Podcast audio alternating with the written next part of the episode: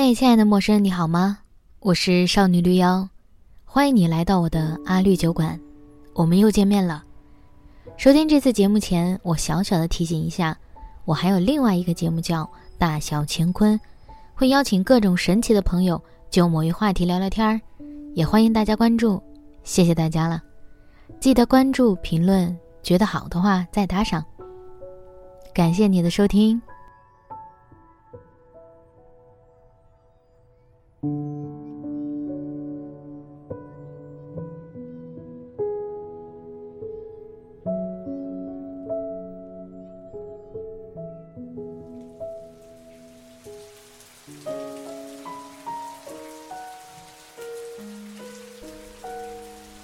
我喜欢下雨的天气。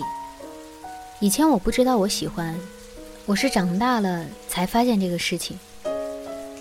我长这么大，经历过很多场雨，有的狂暴，带着闪电雷鸣；有的温柔，像是在诉说些什么；有的活泼，突如其来的来，又突如其来的走。最近云南这边是雨季。雨下的长长久久，仿佛走不出去的一般。汪曾祺写过昆明的雨，他说：“昆明的雨季是明亮的、丰满的，使人动情的。晨春草木深，梦夏草木长。昆明的雨季是浓绿的，草木的枝叶里的水分都到了饱和状态，呈现出过分的、近于夸张的旺盛。”我也是见过了几次之后才这样觉得。昆明的雨我是喜欢的，但我好像更喜欢那种柔肠百转的雨，细细密密的，打伞可以，不打伞也可以，像谈一场若即若离的恋爱，它随时可能离开，又随时存在。我讲过很多次，在大学时期的一场雨。伴着桂花树的香味，也伴着耳机里恰当的音乐。如果可以的话，希望那场雨可以一直下下去。我永远是个赶着去上课的女学生，没有任何愁滋味。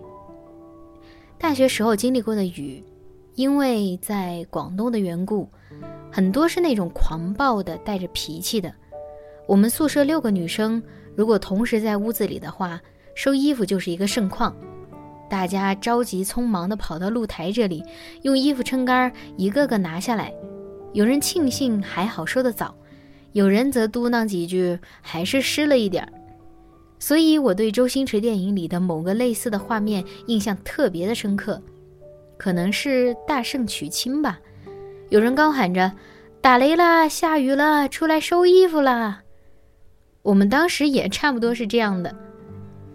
小时候的下雨。在北边的小县城里，大人们人人都害怕发大水。可是小时候的我们傻呀，什么也不知道，还觉得发大水有点好玩儿。因为有时候会在不经意间发现一个大西瓜，就顺着街道流到不知道什么地方；也会发现什么人的鞋掉了，就会思考那个人现在的样子该是多么的窘迫，想想都觉得滑稽可笑。可是现在真的是长大了呀，从新闻里看到发大水，不再有任何玩乐的心态，只敢有祈祷雨快快停、快快停的愿望了。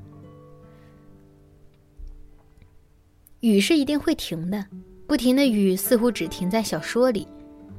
我最近刚读完一本马来西亚华裔作家黄锦树的《雨》，他的作品里大雨无边无际，故乡故人。也在这雨里发生着各种各样惊心动魄的故事，带着粗粝的野性的美感。有文学评论家评论他说：“蕉林小镇总是他构思的始源场景，潮湿凝腻的氛围，简陋质朴的市井人物，英质凄迷，而且十分凶机。黄锦树是忧郁的，但他非写不可。”就像沈从文说他的湘西故事，但黄锦树他不是沈从文。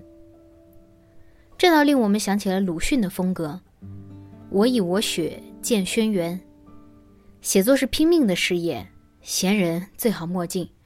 我们的文坛假情假意惯了，突然来了个拼命三郎，当然求之不得。写的真好，我总有种望尘莫及的感觉。嗯，其实今天并不是想要说雨的，我对雨再无更多刻意的情感，我只是突然想到，一个人开始更加认真的关注生活里的那些之前没有关注的地方，开始像是带着放大镜或者雷达去探测生活的细枝末节的时候。也许他才真正进入到生活当中吧。进入生活的证据有很多。我最近开始自制手冲咖啡了，很久不再冲泡速溶咖啡，已经不想再有那种被糖分包裹后口腔黏糊糊的感觉，也对幺幺七幺幺四那种黑咖啡的冲泡方法腻歪了。小勺搅拌一下，然后舀一些扔到咖啡杯里。加热水，一杯黑咖啡成了。可是它的形成过程是否过于的简单？手冲咖啡则是我这个时间段的新宠。以前我以为啊，这种 DIY 的方式很贵，很费时间。但真当自己下定决心想要尝试一番，才最终发现，不止性价比极高，且并没有那么贵，也没想象中那么浪费时间。手磨咖啡机、过滤杯、分享壶这些东西都是可以循环使用的，唯几个需要用钱的地方就是滤纸、咖啡豆，而这些东西如果不是非常注重品质的话，其实啊，丰俭由君，选择的范畴非常大。一杯手冲咖啡的制作时间，其实呀，也就五分钟到十分钟这样子。我似乎找到了一种新的冥想方式，手磨咖啡豆是一种，磨的粗还是细，口味存在很大的差别。摇动手柄的时候，什么都不用想，就体会当下，想象着等下就有一杯口味不错的现磨咖啡了。还有什么更需要烦恼的事情呢？注水的时候也是一种冥想。水温高低、注水速度快慢，都是影响咖啡风味的因素。其实生活也是这样的，很多微小元素的出现，就会改变和影响我们的生活。进入生活的证据之二是，终于看了以前想想都会头疼的国产长剧《甄嬛传》。最开始知道它很长，可是没想到它居然有七十六集之长。怀揣着想要学学编剧手段的念头，还是看完了。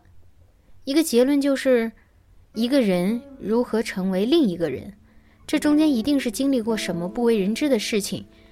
与做咖啡一个道理就是，任何一个细小的变动，都可能让整体发生变动。应该是某种蝴蝶效应吧。人心是很复杂的东西，它不是纯然坏，它也不是纯然好。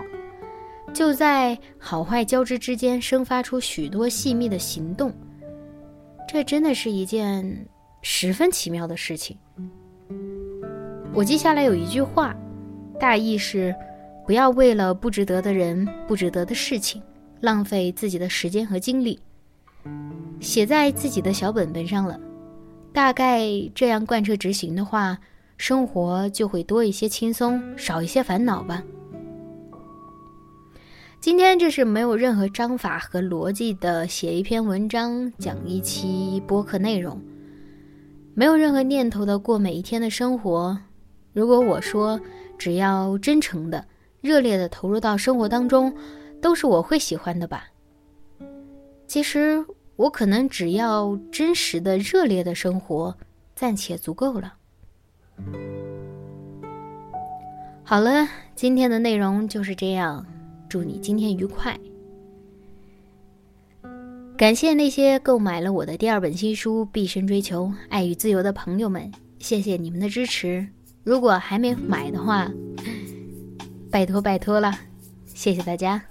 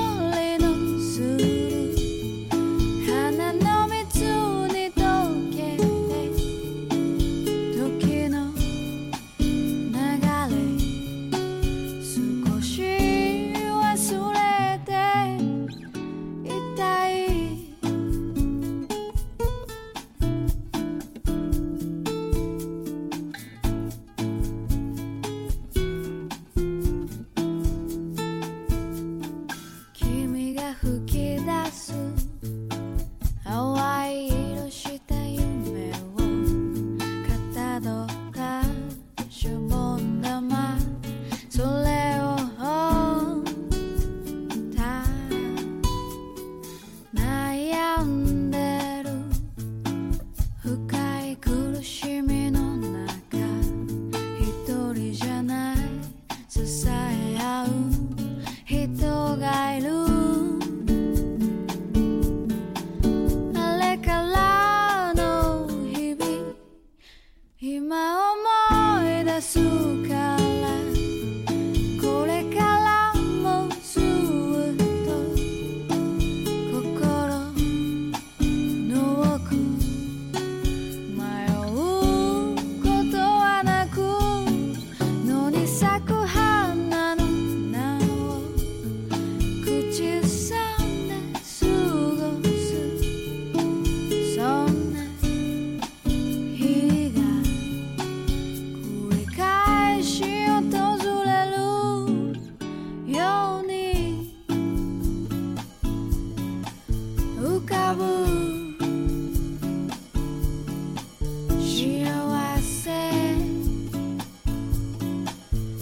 tomorrow